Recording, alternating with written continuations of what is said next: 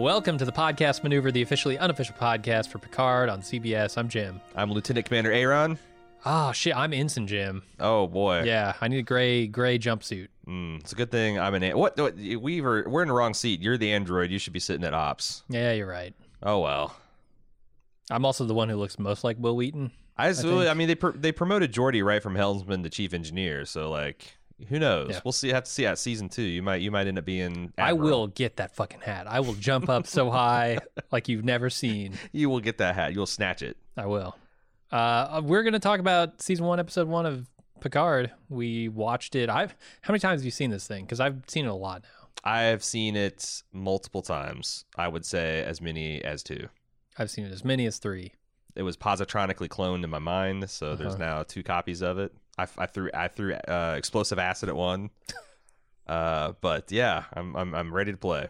Okay, cool. Uh, we're gonna do this as a full recap podcast. Um, at least this episode. Who knows what'll happen in the future? Maybe uh, the, the Negaverse Jim will will get some uh, half-ass podcast going. Yeah, Later have to do season. it thematically rather than scene by scene. We'll see. Uh, so, what were your feelings on the return of Picard, or the return of you know Captain Jean Luc Picard? Um, I am a very old school Star Trek fan. I mean, I'm only 43, so I guess I am not that old school. But I, my dad is a big fan of the old series, um, and I liked the Star Trek movies, and I was very excited. In I think fifth grade is when Star Trek: The Next Generation came out. And I loved having a show about space uh, with cool ships, and I got into the the novelizations, and it made me into a giant Star Trek fan that kind of only died out halfway through Voyager. Mhm. Uh, I still watch all the Star Trek movies that come out, Yeah. um, and I at least give, uh, you know, I, I when Disco came out, I watched a couple episodes and confirmed that, yep, this is still not my Star Trek. Uh, so I was originally elated when I saw them wanting to come out with Star Trek Picard because Picard's my favorite captain, Mhm. um, and Star Trek the Next, the Next Generation is my favorite era, and they were talking about having this be a return to like the Star Trek of yore, you know, with maybe some more focus on positivity, exploration. I, I don't know. And then when I got found more and more about it, and I found out how much of the creative team is shared between Star Trek Disco and Picard, I got a little bit disenchanted, and I thought, oh, this is going to be very action hero, you know.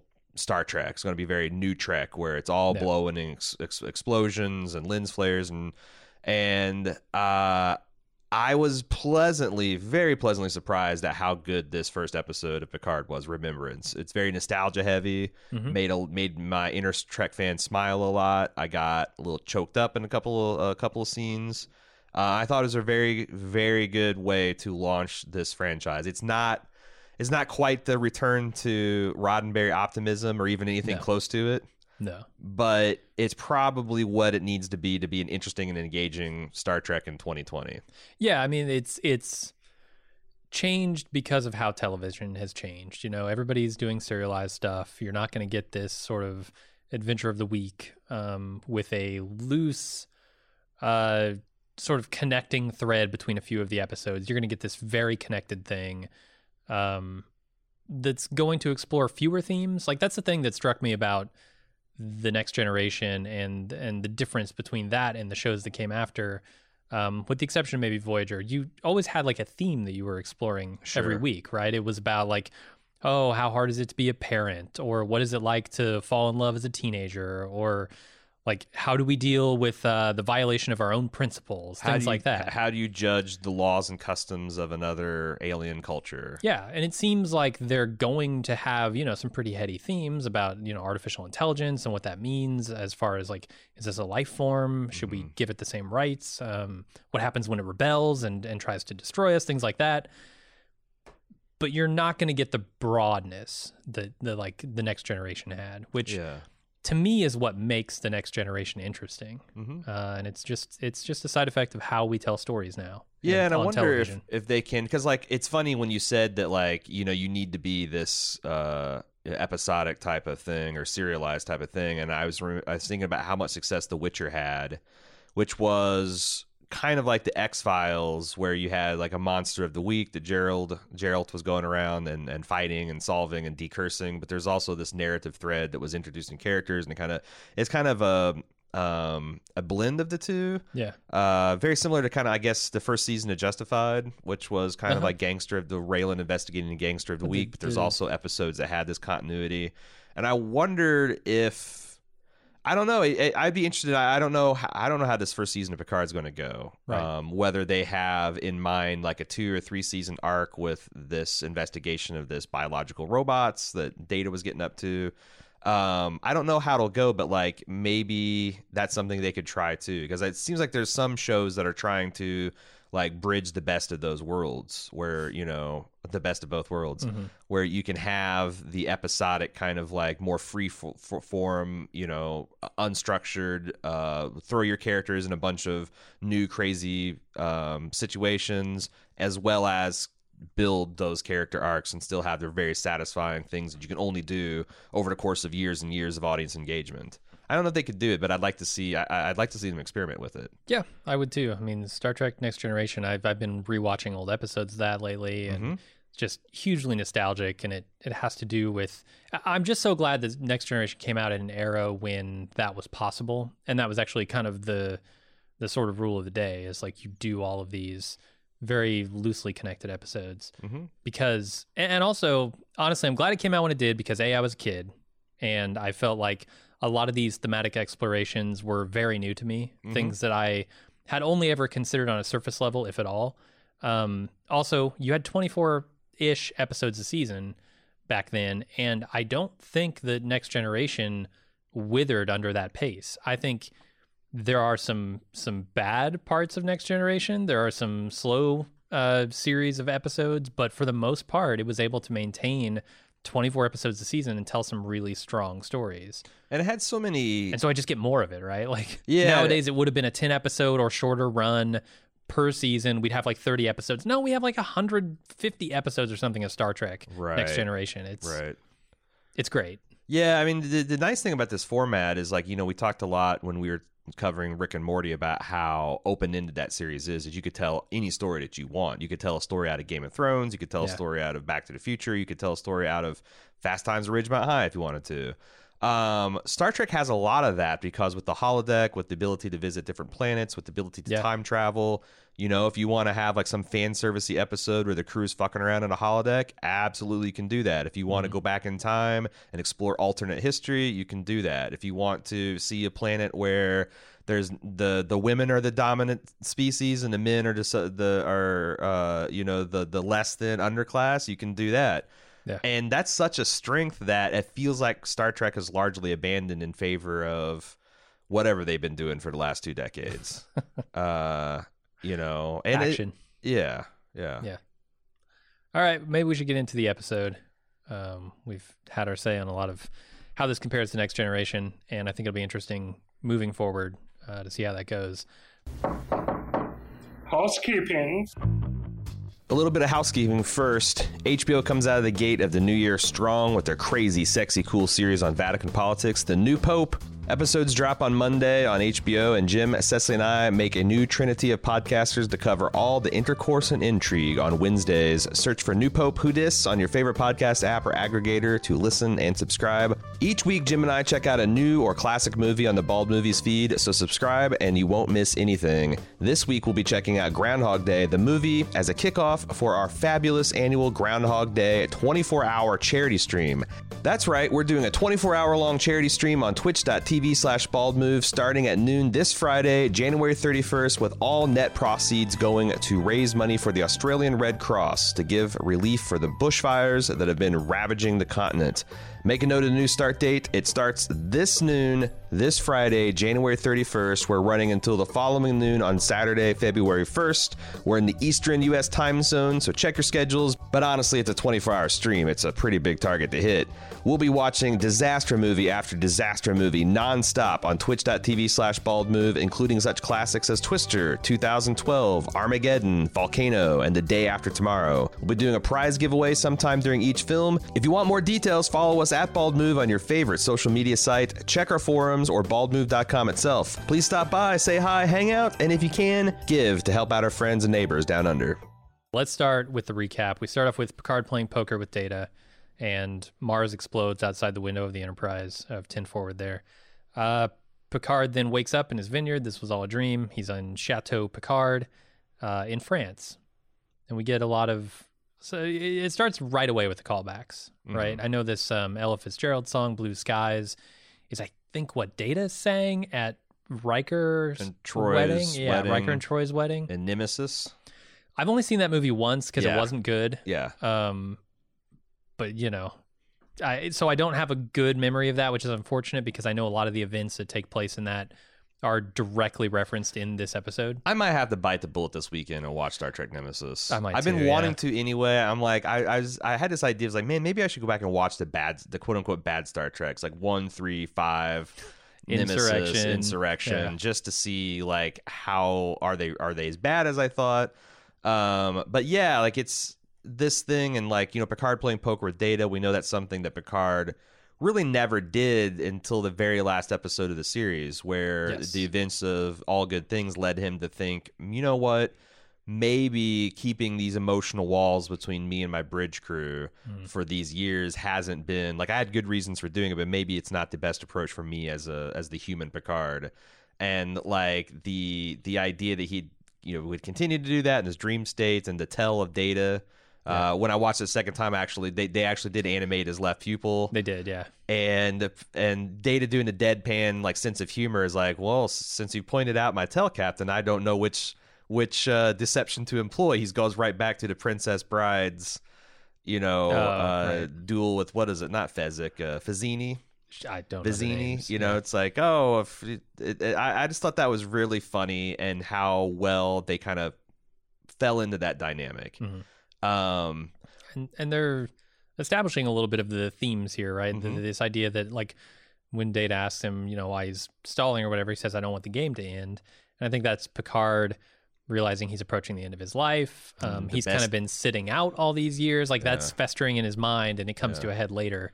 yeah. But yeah, there's there's some themes of mortality, themes of uh, maybe nostalgia too, but, but those are kind of linked. yeah. Plus, Um, speaking of nostalgia, just seeing the this uh, Galaxy class starship just glide through these just jaw dropping vistas in space Yeah. was really just just really hit the the the, tr- the Trek nerd in me just just so I like it. I and like then it a lot. when he wakes up and he calls his dog number one, I Yeah.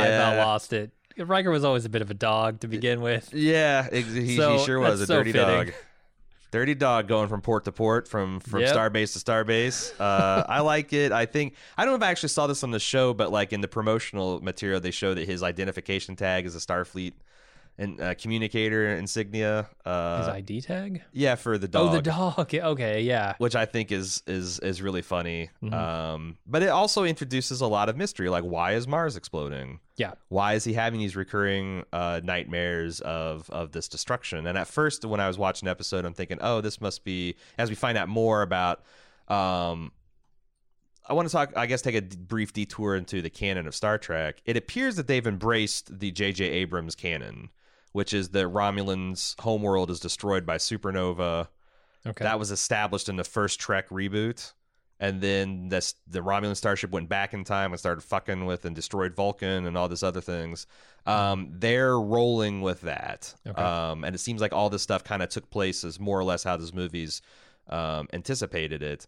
Uh, but I wondered if like if this was just Picard's guilt over you know his part or lack of uh, his his lack of being able to talk the Federation into doing the right thing. Mhm. Um, but then it seems like no, actually, some rogue AI went and blew up Mars in Yeah. the in the recent past. I think those l- things are tied together um, in that it seemed like they were moving the Romulans maybe to Mars, the 900 million they were trying to evacuate. Maybe they were because the um. rescue fleet is destroyed in that attack as well. yeah, So they would have had to have to have been around Mars. But we're so I, I was it's unclear to me whether they were staging all these starships to go do the rescue mission and then Right. it was blown up before like the baby was strangled in the crib or whether like you said suggested they had some success bringing them and then the AI I suppose it could be either. Yeah. yeah, I don't know, and I, I don't know. I think some of these things are like being introduced early on to kind of like be the the, the mysteries in the series as we Mhm. go on. Um, Yeah, these are the big questions that I have,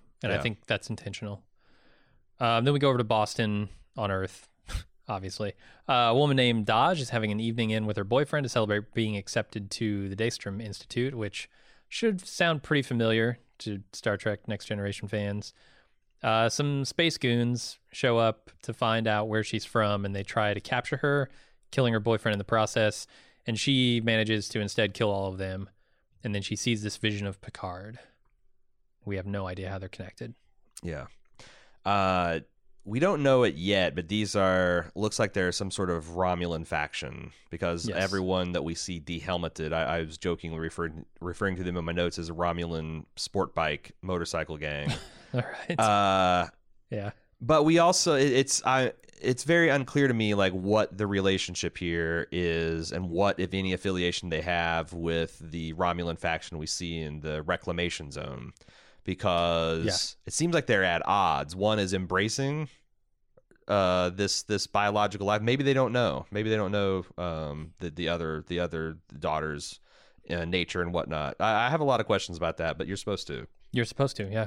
yeah. Um, I thought the fight choreography was pretty strong in this scene. yeah. Um, you know, in in as much as Star Trek is action now, uh, and you know has always been a little bit of action, though mostly cheesily done. Yeah, the the the, the linked f- double fist overhead hammer that apparently is the only combat technique they taught at Starfleet Academy. it's just not going to cut it in the age of unstoppable. What do you Jason need- Bourne and John Wick, and No, when it's that powerful, what do you need with other moves? it's true. You just come into a fight, you do that, it's over. You got a nerve. You got the nerve pinch, and if you're Mm-hmm. a, a mere human mortal, then you got the the double overhand hammer fist. Hell yeah.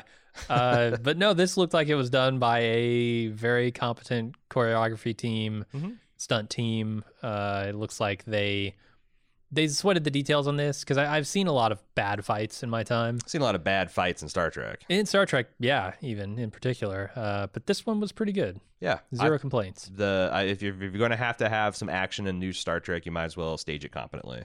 Yeah. Uh, I have no idea still how she is mentally linked to Picard, how she's seeing visions of a man who she apparently doesn't know.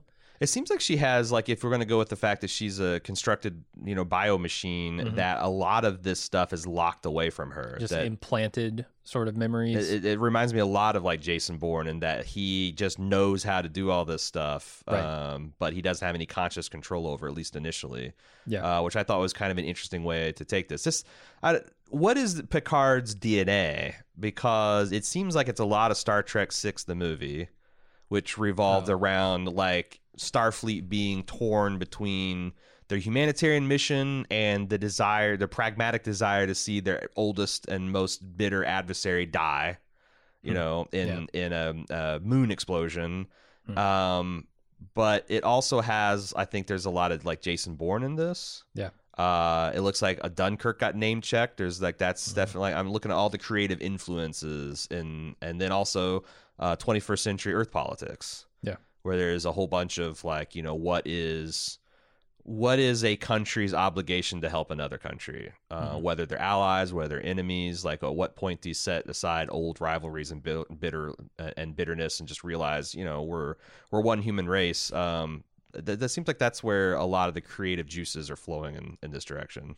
Yeah, and I think the the pairing of like Picard's desire to help these Romulan refugees with the artificial intelligence question about whether that is life or not is a good pairing because that that interview um, later on in the episode where Picard's asked like about that mission and he says, "Well, there were 900 million lives," and she says, "Romulan lives," and he says, Mhm. "No, lives." Mm-hmm. I mean, you go back and you look at some of the stuff that happened in Next Generation around Data and his, you know, sentience or lack thereof, the battle over that, and you start to understand that Picard views life as a very all-encompassing sort of thing, right? It's not it's not a matter of like which faction you're you're a part of or anything Yeah. like that. He has a value, an intrinsic. He places an intrinsic value on life. hmm Um, and I think that's that that's a good blending of those two things because we're going to see an enemy and someone who wasn't traditionally an enemy, the AI, but has sort of made themselves into that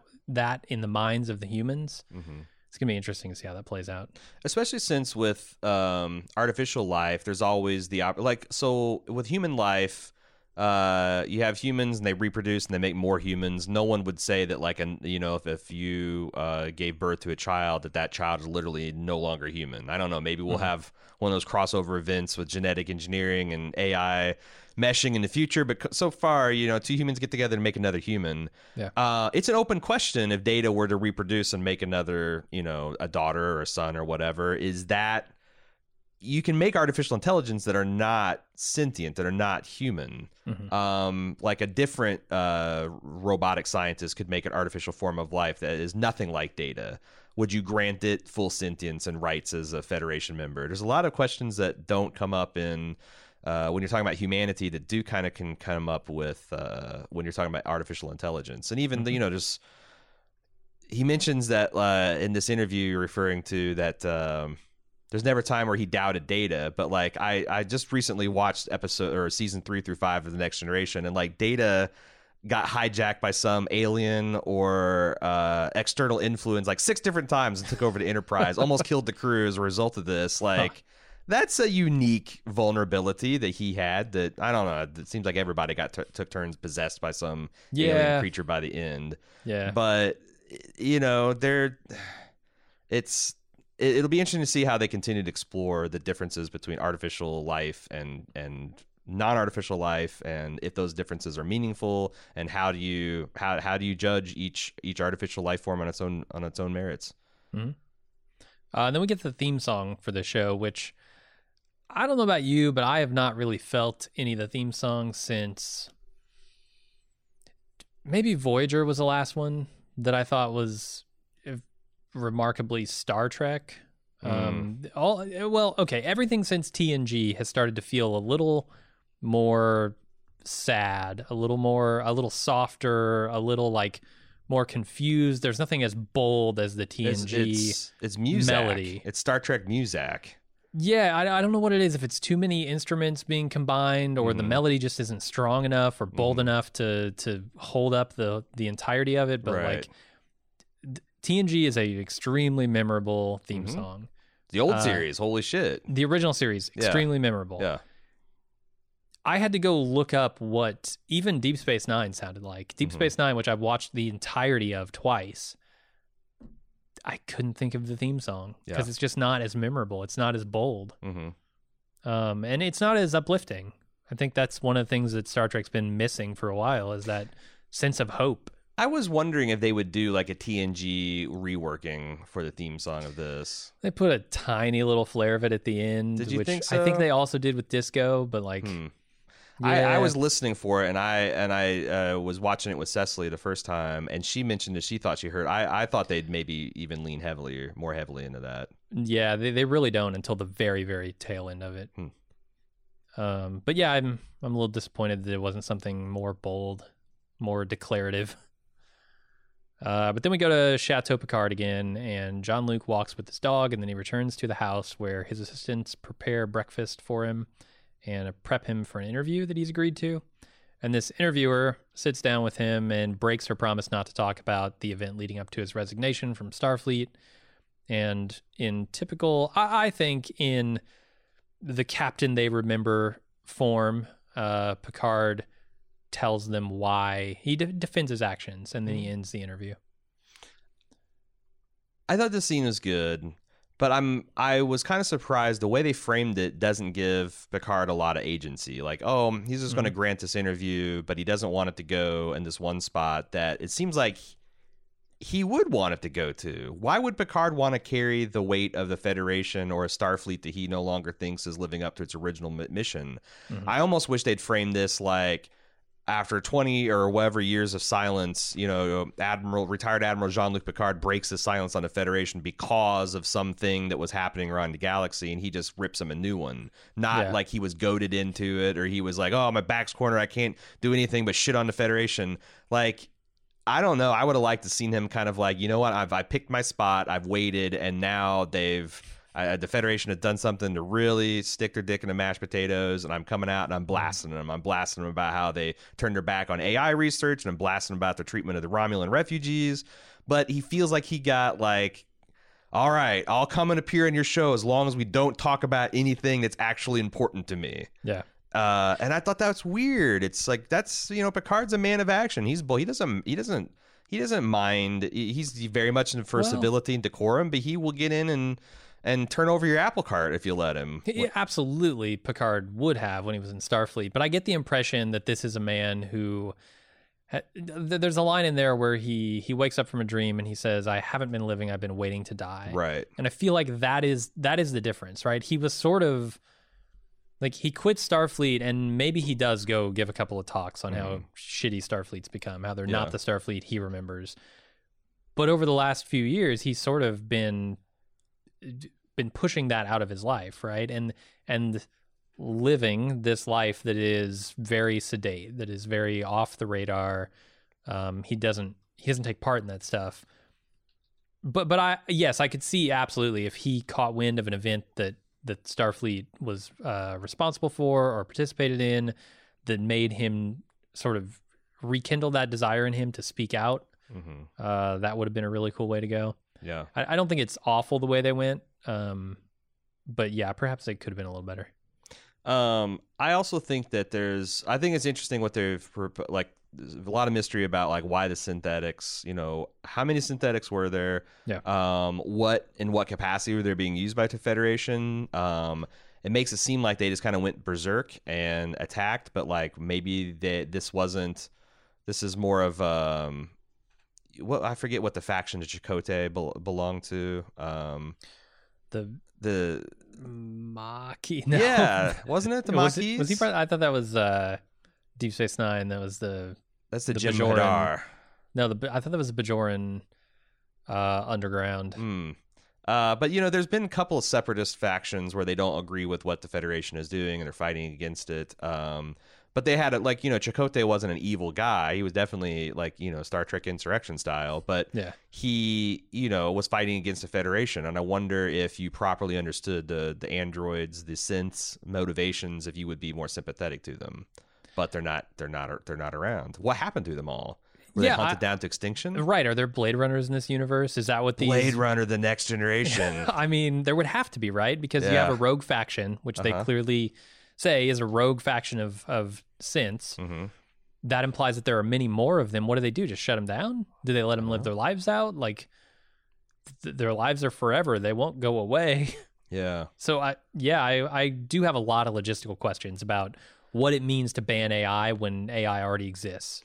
I also wonder what he meant by it was Dunkirk because was what what what is that other than the fact that that was a very popular movie that they're name checking uh, an, a historical event that happened almost 400 500 years in Picard's past because that was literally a group of men who were pinned between the sea and an oncoming human threat.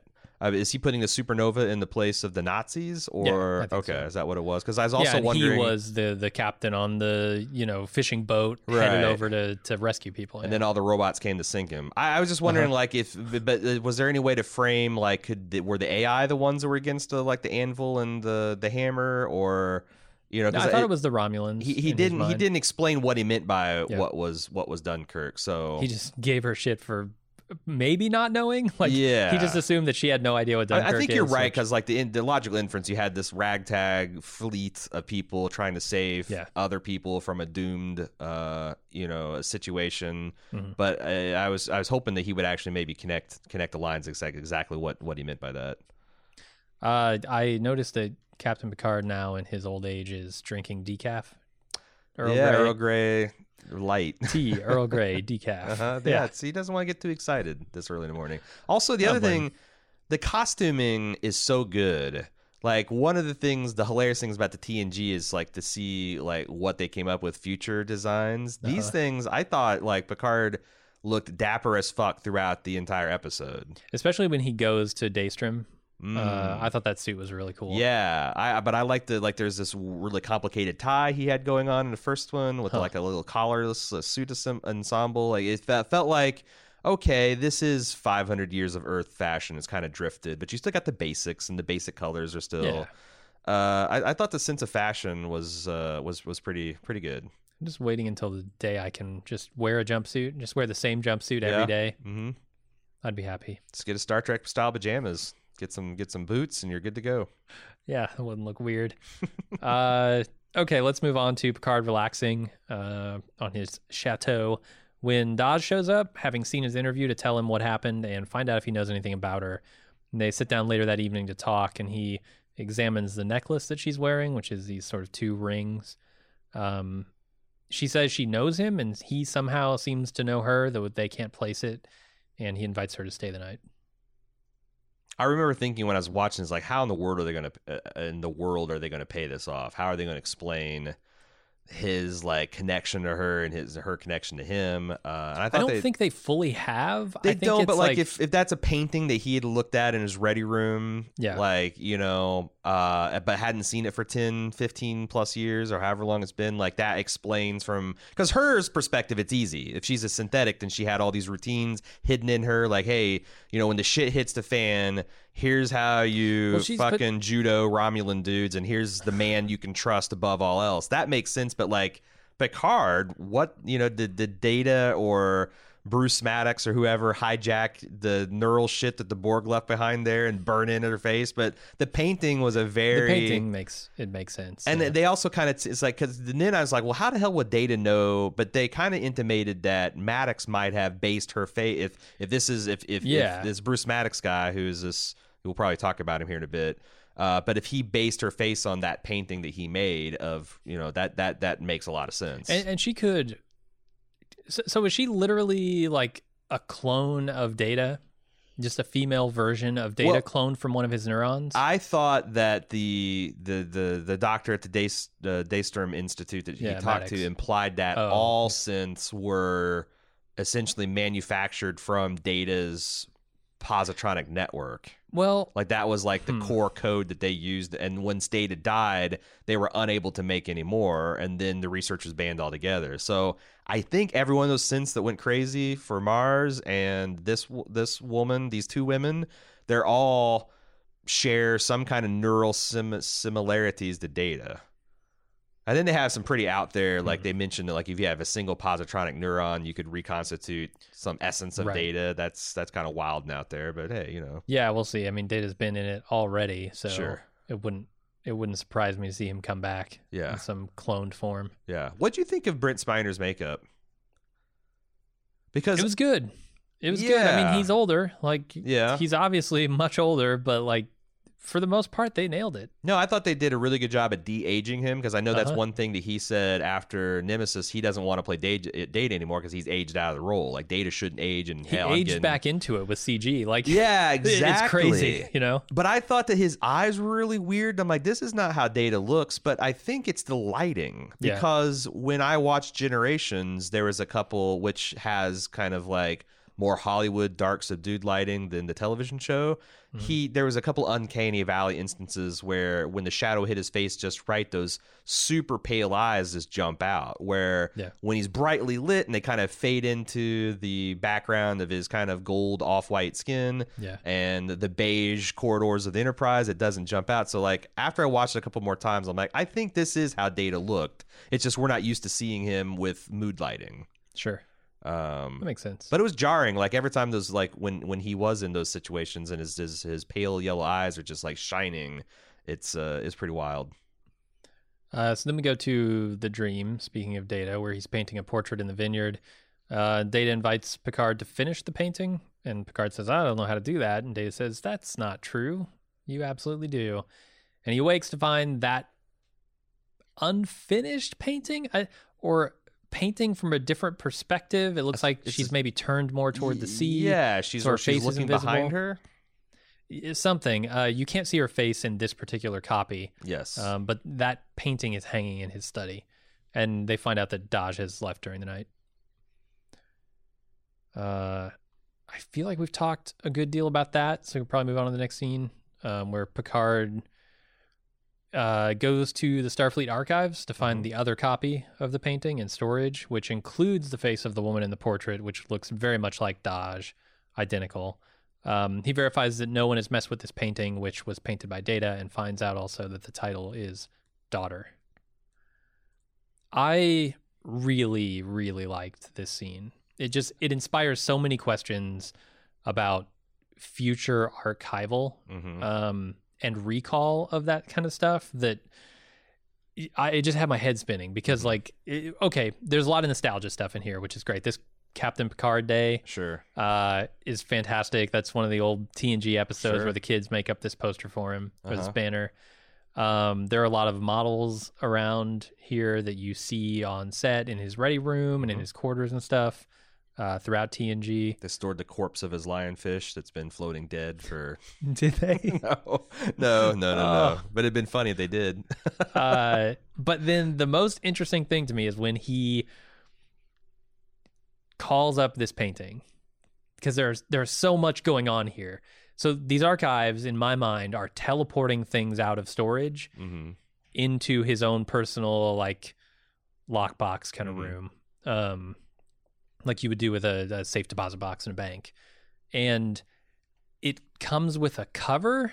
Like I was trying to, I was trying to determine is this teleporting something physical from a physical space into this room, or is this simply a transporter pattern buffer that's being replicated in front of him? Yeah, I to me that's I had a questions too. Just in uh, like I wasn't teleporting. It was more of like, why don't they just scan? It'd be one thing if it's like the Mona Lisa or something that's like super culturally important, but like if it's just some random uh, banner that some children finger painted 30 years ago, why don't they just scan that uh, and then disassemble it and replicate it when needed? Like, yeah, I mean, Picard's always been a bit of a that's uh, true.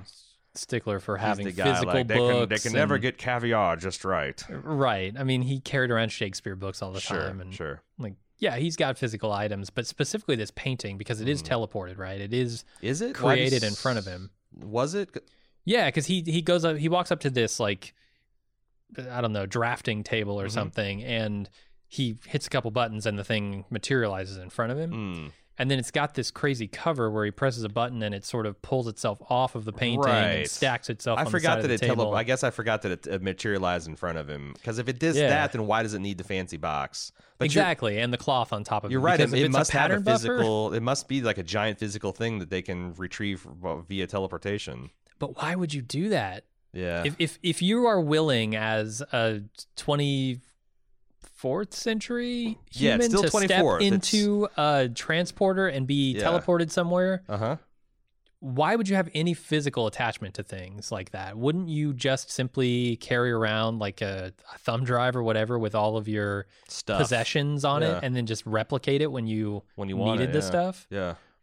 And if that's the case, if they're doing that, there must be some kind of like crazy collector community, right? Can you imagine like Yeah.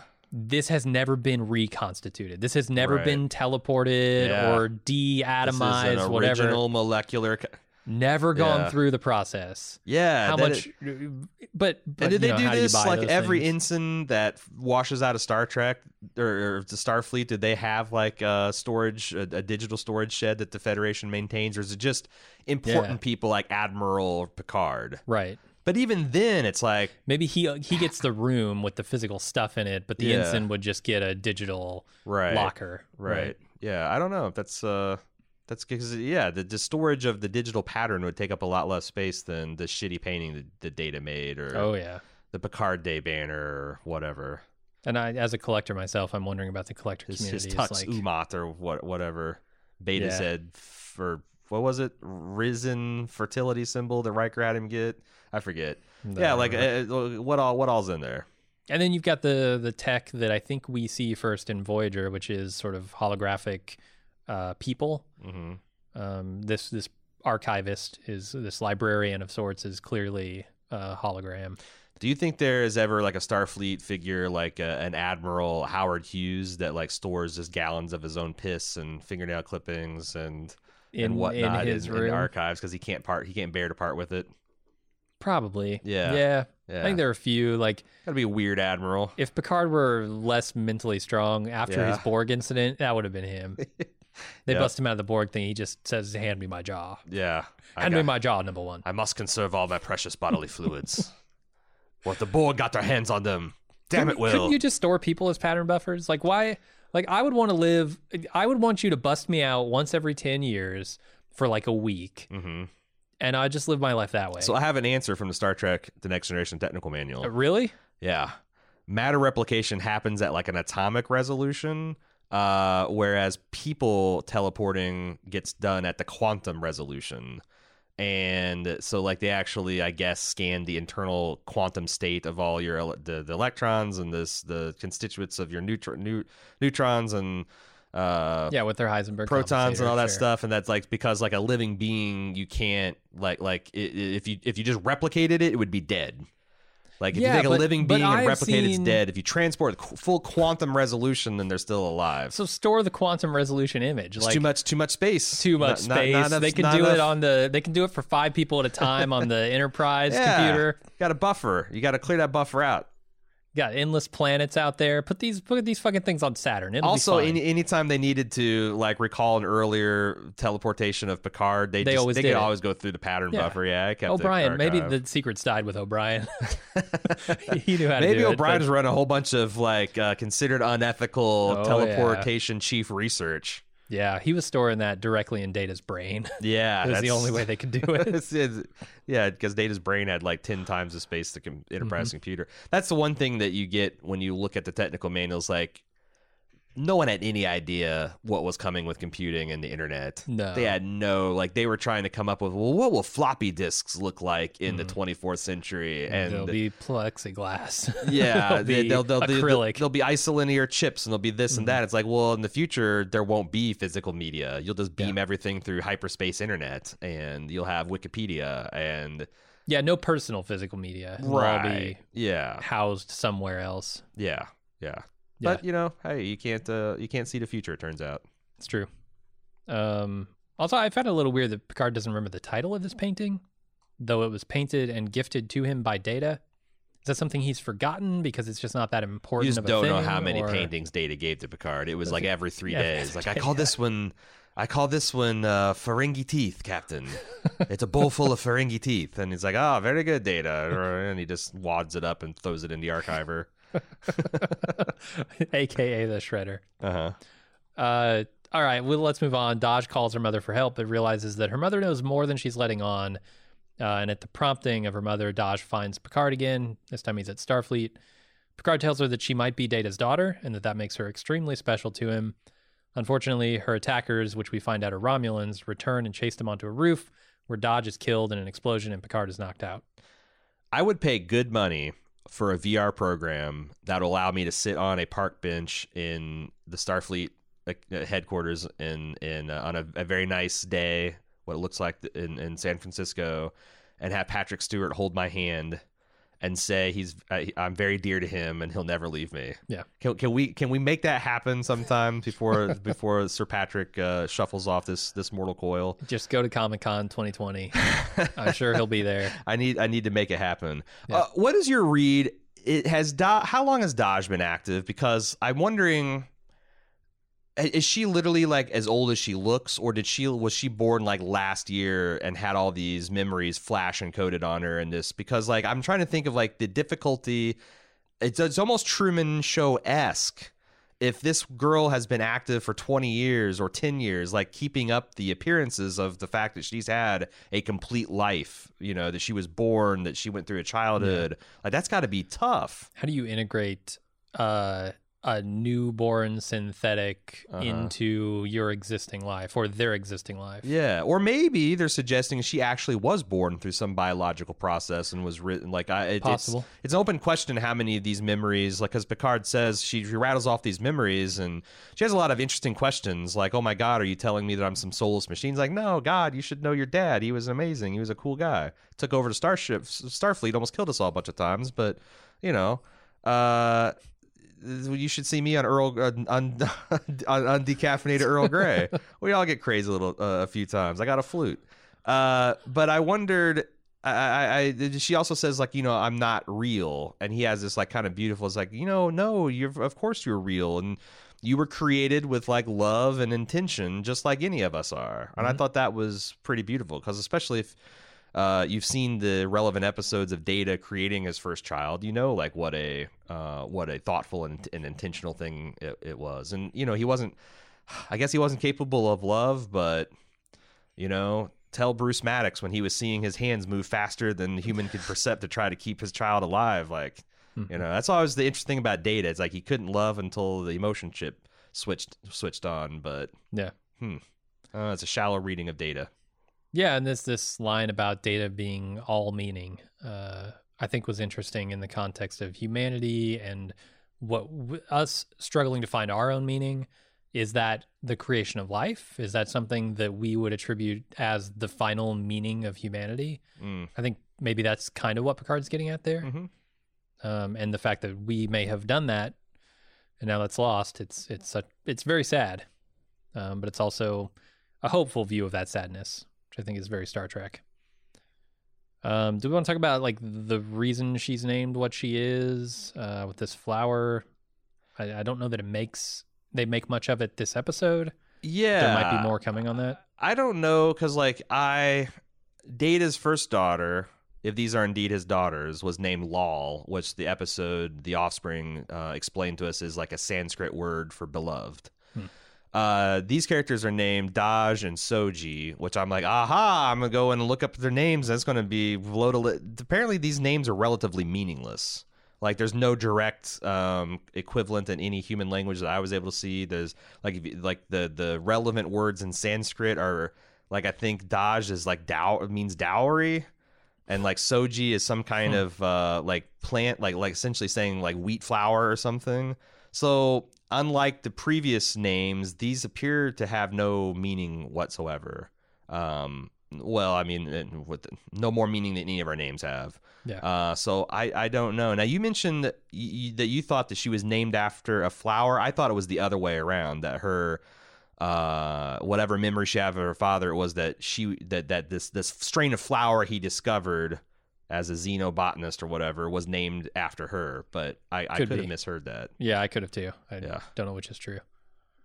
Um, but let's move on to Picard dreaming again. Um, and when he wakes, he tells the assistants that Dahj is dead, which is confusing because none of the police mentioned her and she wasn't on the feeds of the event. Um, apparently, using some personal stealth tech. And Picard decides he has to figure out where she came from. And this is where Picard sort of says, like, I haven't been living, I've been waiting to die. Um, it's sounding a little bit like uh, James T. Kirk in Generations. Like Mhm. he wants to matter, right? He wants to do something that that changes things. He wants Yeah. to make his presence in the universe felt. Yeah, and I don't think it's as like vainglorious as uh, uh as as Kirk's, but Yeah. it's more of kind of like I've like I accuse the Federation of shrinking from its duties and Mhm. from the galactic sca- stage, but what have I done? I've just been sulking and nursing these old grudges, and it hasn't done anybody any good other than maybe the Romulans that he's taken in. It seems like uh, you know his Romulan Yeah. man and women servants, which is weird, and his giant sprawling chateau. Um, but uh, yeah, again, this was a very well comp- uh, uh, impressive action sequence. I was genuinely shocked when she got killed. In fact, I immediately suspected there's some kind of trickery. And there Uh, is, but, there's pro- but and, and, and there might even be of. trickery on top with this whole like if there's just one positronic Yeah, uh can neural connection left you can reconstitute some personality we might not see have seen the end of Oh Dahj shit! um Could the Borg have it? I mean it's always the board They have his skin, right? Like Oh, maybe they also have other parts. hell yeah because they saved that skin. they got they got skin samples they Yeah. took some somehow they got some some positronic sperm samples they're ready Uh-huh. to go over on the Borg side and I mean the Romulans might find it. I don't. know. I don't know what Borg cube they're reclaiming here, yeah yeah but could be something from around Star Trek First Contact era. Yeah. Um, I thought so. These are again all Romulans, as far as we can tell. These Mhm. this is motorcycle gang. Um, I thought it was interesting that like uh, is Romulan blood corrosive, or did he have like some kind of poison acid tooth? Because it Are they looked like, like it was alien? it looked like it was fucking his face up too. This thing he spat at her, and then he also had his gun going critical Uh-huh. at the same time. I'm like, this is Well, I think I think the gun went critical because the acid got on it and Oh. ate, ate into the power source. see. I thought he predatored the gun and then spit acid. And I'm like, Yeah. wow, this is really gilding the lily, man. it's more like a Terminator thing where Ah. if their power source gets damaged, it can cause a massive explosion. Gotcha. I gotcha. Uh, but yeah, I actually like this fight scene for the most part. There's one move where she throws a dude down a set of stairs that I thought was amazing. Yeah, and he, she also threw him off, a, uh, threw a dude off of a ledge, and he gets teleported to safety. I think. As- Oh yeah, yeah, he gets he gets teleported as he's in free Huh. fall. Uh, and of course, yeah, I think he also had a knife in his chest at that point. So okay. I don't know. It's 24th century, almost to They can do a lot. 25th. This is this is uh 2399, right? Is it really? Wow. Yeah, I think it's like the year before the. I, I wonder if there's something about like new millennium, new Trek kind of thing that they're doing here too, which is Mm, kind of cool. Could be. Yeah. All right, so then Picard visits the Daystrom Institute where he finds out that they don't have the tech to make a flesh and blood synthetic because they've been prohibited from creating anything at all uh, in physical form after the attack on Mars, only working in theories now. And this scientist explains to him that no one has ever been able to recreate data, but Bruce Maddox was on to something before they got shut down. So do you And want now to he can't be found. do you want to explain Bruce who Bruce Maddox is briefly to anyone who might not know? Yeah, go for it. Uh, so Bruce Maddox was a uh, Starfleet technical officer who got wind of Data early in Data's uh, campaign with the Enterprise, and his position was he wanted to get permission to disassemble Data and study his positronic brain in an effort to make more. Uh, positronic brained individuals. And Data was not, I think, in opposition to the idea of creating more of him. He just thought that, like, Bruce Maddox didn't have all of his tech, and it was likely that he would destroy Data in the process of creating him or studying him. So Data just were, were, did not give consent to that procedure. Bruce Maddox then sued Data in Starfleet court uh, and and asserted that you know data is essentially property, and Starfleet could do you know they they claimed him as salvage when they found him abandoned on this this this planet, and they could do with him whatever he wanted, just like he, if he was a phaser rifle that they found or a shuttlecraft that they salvaged.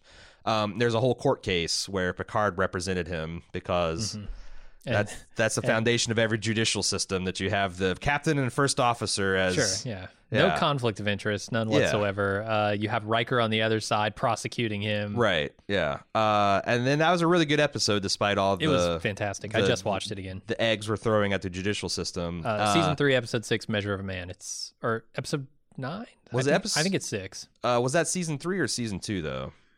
Because whichever three. the following season, Bruce Maddox comes back when uh, Data is trying to create uh, his daughter, Lal. Yeah.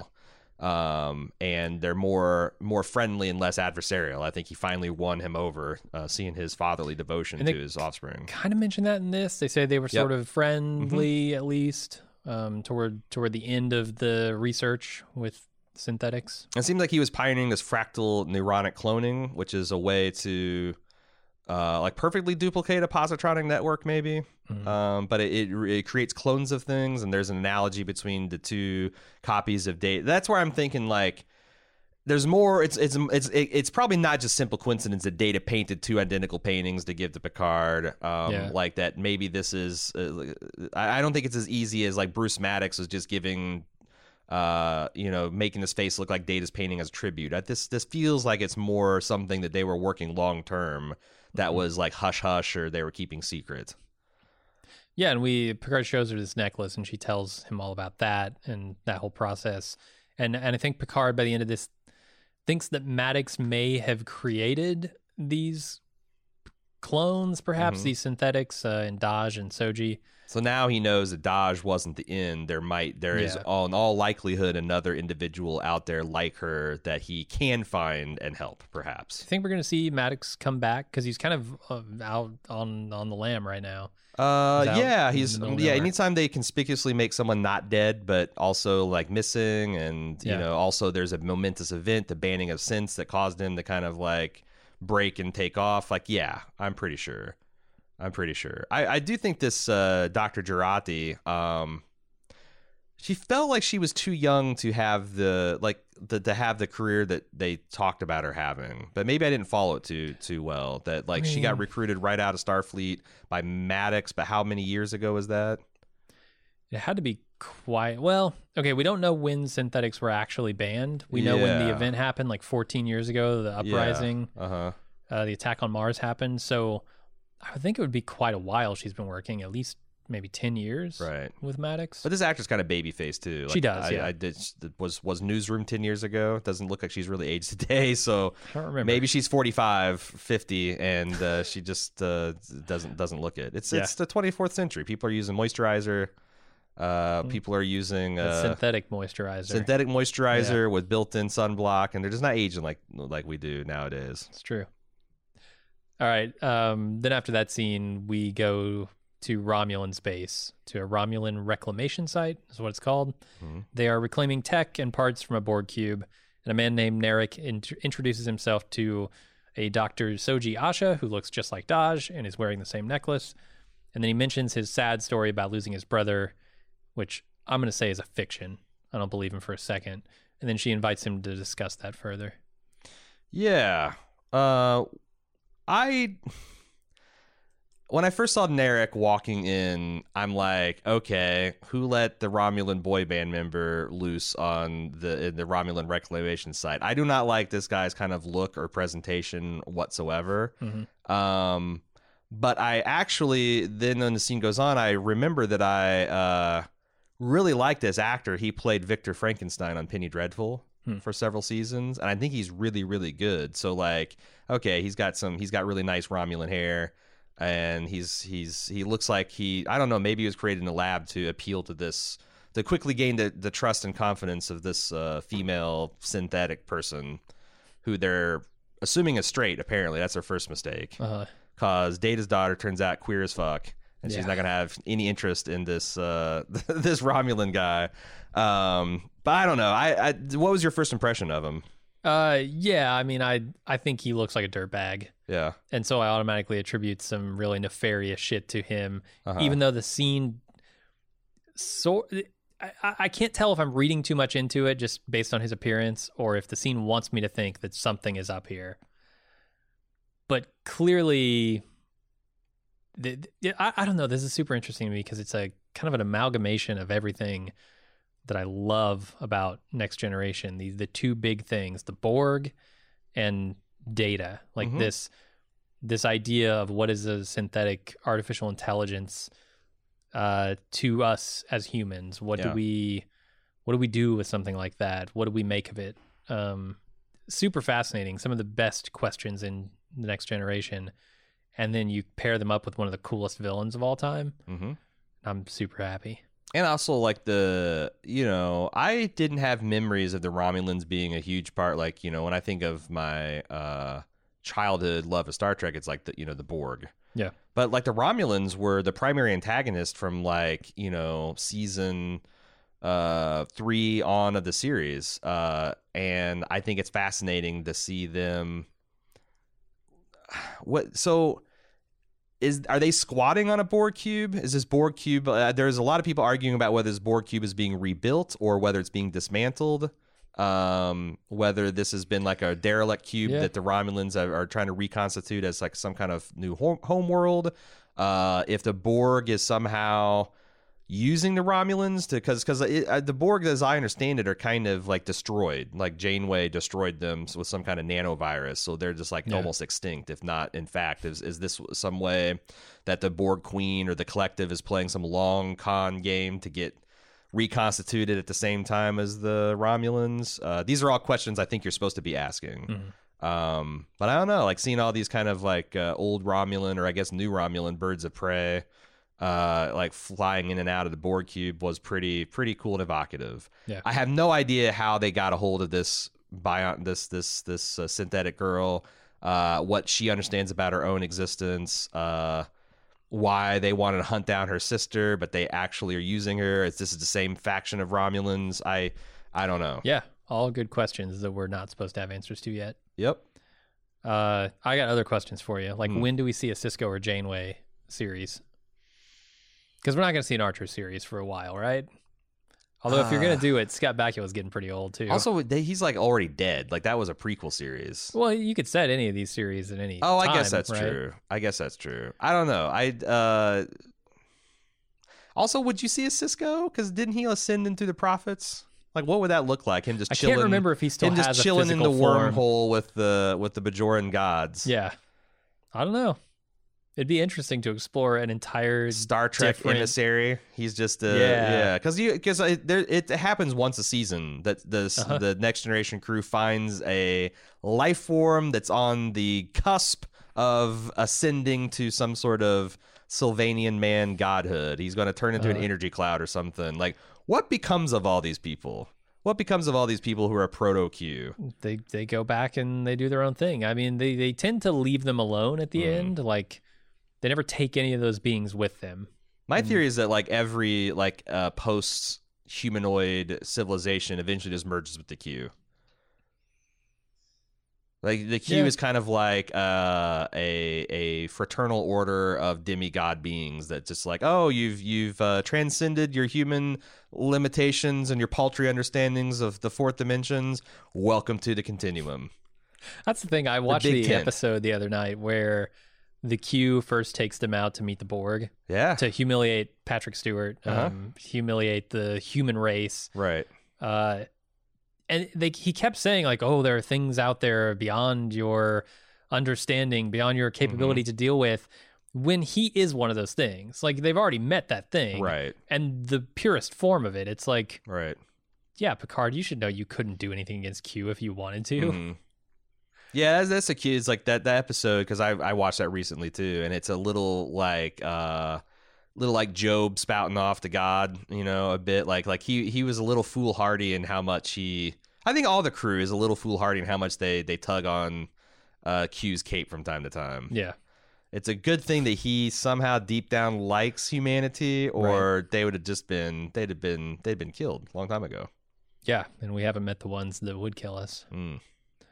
Uh, also, are we going to get to see any LCARS in the show? Because I think that LCARS is one of the most all-time iconic user interfaces. Here's the thing. I think we found in the 21st century that those types of mutable touch face dis- the screen designs we don't want anywhere near like photon torpedo launching.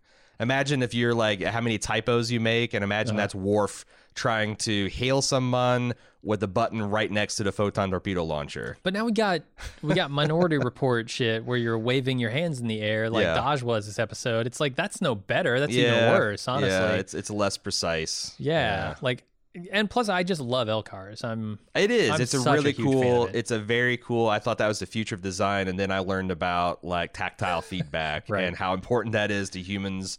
Like, mach- you know, like like like forming muscle memory for things. And I Mm-hmm. don't know. Maybe uh, that's why. The, the other thing I thought was interesting is one of the glaring kind of like weirdness to see, and this goes for almost all science fiction. It goes for the Star Wars, The Expanse, Star Trek, is how little automation seems to affect Yeah. like like they actually have people going around cleaning the Enterprise. They have people steering the ship Mm-hmm. and and and aiming the weapons devices on it. When right. We already have machines right now that would do a better job at that than you'd think the 24th century equivalents. And, and in Um, some of those episodes, they specifically say like, "Oh, this is a job that a human can't do fast enough. Like, you need to turn the ship over to the computer." And everybody's like, "Ooh, turn the ship over to the computer." I don't know. Yeah. Meanwhile, we're like starting to dip our toes with that with with Tesla and whatnot, Right. Uh, and airliners and sh- ships at sea and whatnot. Uh, but I thought it was cool to see like Chateau Picard actually has robots out there working the fields. You know, because Yeah, of course they would. Drones. Yeah, the, you you wouldn't need uh, you, you wouldn't want people working out in the fields. You probably wouldn't get a lot of 24th century volunteers to pick the fucking Picard's grapes. Mhm. So I thought that was neat. I wonder how that will like, like, on a starship. You're always gonna have some dudes or, or lady steering the ship. You're always gonna have some person firing the guns. I guess, even though that's not realistic, but. It's nice to see a little bit of that automation. You got flying cars. The Golden Gate Bridge was all uh, solar panels. Did you notice that? No, I didn't see that. Yeah, the highway system was just a inter, like interlocking lattices of solar panels. Okay. That's pretty cool. That idea's been floated around. I think. Mhm. It's 24th century. They got it ready to go. Yeah, a little weird because you're underneath objects most of the time. Yeah, Getting a traffic jam on that. it looked like there was Bridge, zero traffic on it. Like also, Yeah. there's there's some kind of blend of flying cars and I mean, when you have teleporters, yeah, that tech would Mhm. render cars almost useless. yeah, yeah. Um, you could transport any goods you wanted, any people, whatever. It's amazing people walk anywhere, honestly. Yeah. Uh, I don't have anything else. I'm looking forward to episode two. See where they take this thing with its themes and its story. Mhm. Uh, see what Patrick Stewart can do. I don't know. How did you feel about Patrick Stewart and his performance during? This? I thought that's the other thing I, I forgot to mention in, in the DNA. Like this is got a lot of Logan in it too. The idea that Picard is, um, an old man. Like he was never an action hero, but he's not going to be you know swinging from the engines of the Enterprise, duking it out with the Borg Queen. Mhm. He's not going to be you know fighting off a Gorn soldier or whatever. He's uh, like there was a lot of action scenes, but he played a frightened old man that Yeah. could not do anything. Like if it wasn't for this uh, potential data daughter, he would have been a, a red red mist in some Romulan disruptor. So I like it that vulnerability that he's playing. Um, you know, like like at the end, uh, I hope Patrick Stewart lives another 10, 15, 20 years, but Mhm. the reality is he is towards the end of his life and he's bringing that th- this seems to have uh, this project seems to have really uh, unlocked his passion um, and uh, he never really slummed it on Star Trek even when stuff wasn't great he was made it watchable and when things were really awesome he made it amazing Yeah. uh, and I like to see him bring that energy I was surprised at how because because like he really played in the shakiness in Logan, for example, when he was Mhm. playing old Professor X. I was surprised at how strong he sounded. Like like his voice sounds a lot like the Picard that I've always known. I was expecting to be a little bit more old man Picard. He seemed very vigorous, dynamic. I mean, the, the first time I watched it, I was like, "Oh, this is this is a very old man." Mhm. Um, trying to you know br- bring out what made his character so distinctive Mhm. before, and it didn't quite work for me the first time. But I think I settled in, and on second and third watches, I was very much feeling the Picard in this. Yeah. Um, and I'm hoping that as he gets stuff that is, you know, more, uh, more, more things to do that are assertive, more things to do that are important in this series, that he'll be able to bring that to it, uh, Mhm. in in even greater terms. But like, I, I thought it was pretty good. Okay. He he was pretty good, pretty pretty good. I thought he was pretty nice. He's pretty good. Yeah. Uh, no, he did. He he's great. And honestly, um, this show, like uh, like that. That's the thing is like Star Trek. The Next Generation was was cover your eyes, bad, awful for like the first season and a half. Mhm. Uh, this show came out of the gate pretty damn good. It's not the best television I've seen because there's been some No. really. I don't know if you guys have, have, have have been watching the last ten years or so, but there's been some pretty good television on. Um, but is out of the gate probably the most confident and and well put together Star Trek I've seen in the last 15 years. Mhm. Probably, you know, because even Deep Space Nine didn't make it out of the gate completely. You know, they needed some kind of shakedown cruise, and it, I think it also helps that you're not trying to introduce 12 people Yeah. like previous Star Treks are. It's like, oh, let's go find the first officer. Now let's see the doctor. And oh, I wonder which kind of weird alien's going to be in this. Um, you know, you had Picard and he had to meet like one or two other people. And it seems now he's going to assemble a team and they're going to say, you son of a bitch, I'm in. And everything will be engage and warp here and warp there. But like, Yeah. it gets a slower start and that's a good thing. I think so. Yeah.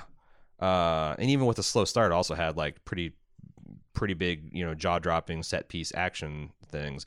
Uh, anything you're hoping to see this season? Hmm. I wouldn't mind seeing some outer space action. Like that's what I like. Uh, you know, this it, it's cool seeing them doing the human monkey bars routine where people are like swir- like you know doing the hand to hand combat. But I would like to see some ship to ship stuff. I Yeah, love I- to see an expanse. I like to see Star Trek do that again. I've seen the this season on Mhm. preview, and I don't want to say anything about it Yeah. because I know some people consider those spoilers or Yeah. maybe avoiding them. Yeah. But there are some things that are in that that I'm very much looking forward to, Hmm. specifically as it regards a character that might show up again, There's a few, and it's probably not the one you're thinking of. oh, see, because I've got like yeah, I, I there's a there's a few characters in the the season on that I think look exciting to come up with. Um, Yeah. I think that like like I there's a couple compelling I think start uh, ship to ship battles in Disco, Mhm. but they're like the new Trek like where just everything's on fire and the camera's spinning around and like shit we'll shooting everywhere and there's explosions. Like I, I kind of want some understated. I mean, that's just the modern aesthetic, man. That's that's what I wonder. Like, can can this show stand up to the modern Star Trek aesthetic? Well, the state of the art is the Expanse. The Expanse is very gripping, well done space science fiction combat where it's Well, not. they're not going to do crash couches and inertia No, and no. and zero gravity. They're not going to do any of that. But as far as like the Expanse is not like a hundred ships f- fi- firing thirty proton torpedoes all the time and the camera spinning through. It's it's Right. it's very. It's like the you know like the Jason Bourne of of ship to ship combat. Mhm. I, I would like to see some of that in Picard, but I don't know. It doesn't. Maybe it's not going to be that type of show. yeah, we'll see. It's got a Borg cube in it. There should be some space battles. All right, I think that's it. Uh, if you see, if you uh, care to send us feedback, we have a special hotline for that. It's Picard at baldmove.com. Mhm. Uh, we'll be considering feedback as it comes into us uh, starting next week if we get any. Um, and you can also, of course, follow along everywhere that we are at Bald Move on all the social medias. Um, with that said, that's it for this week. We'll be back around for the next episode next week. Until then, I'm Aaron. and I'm Jim.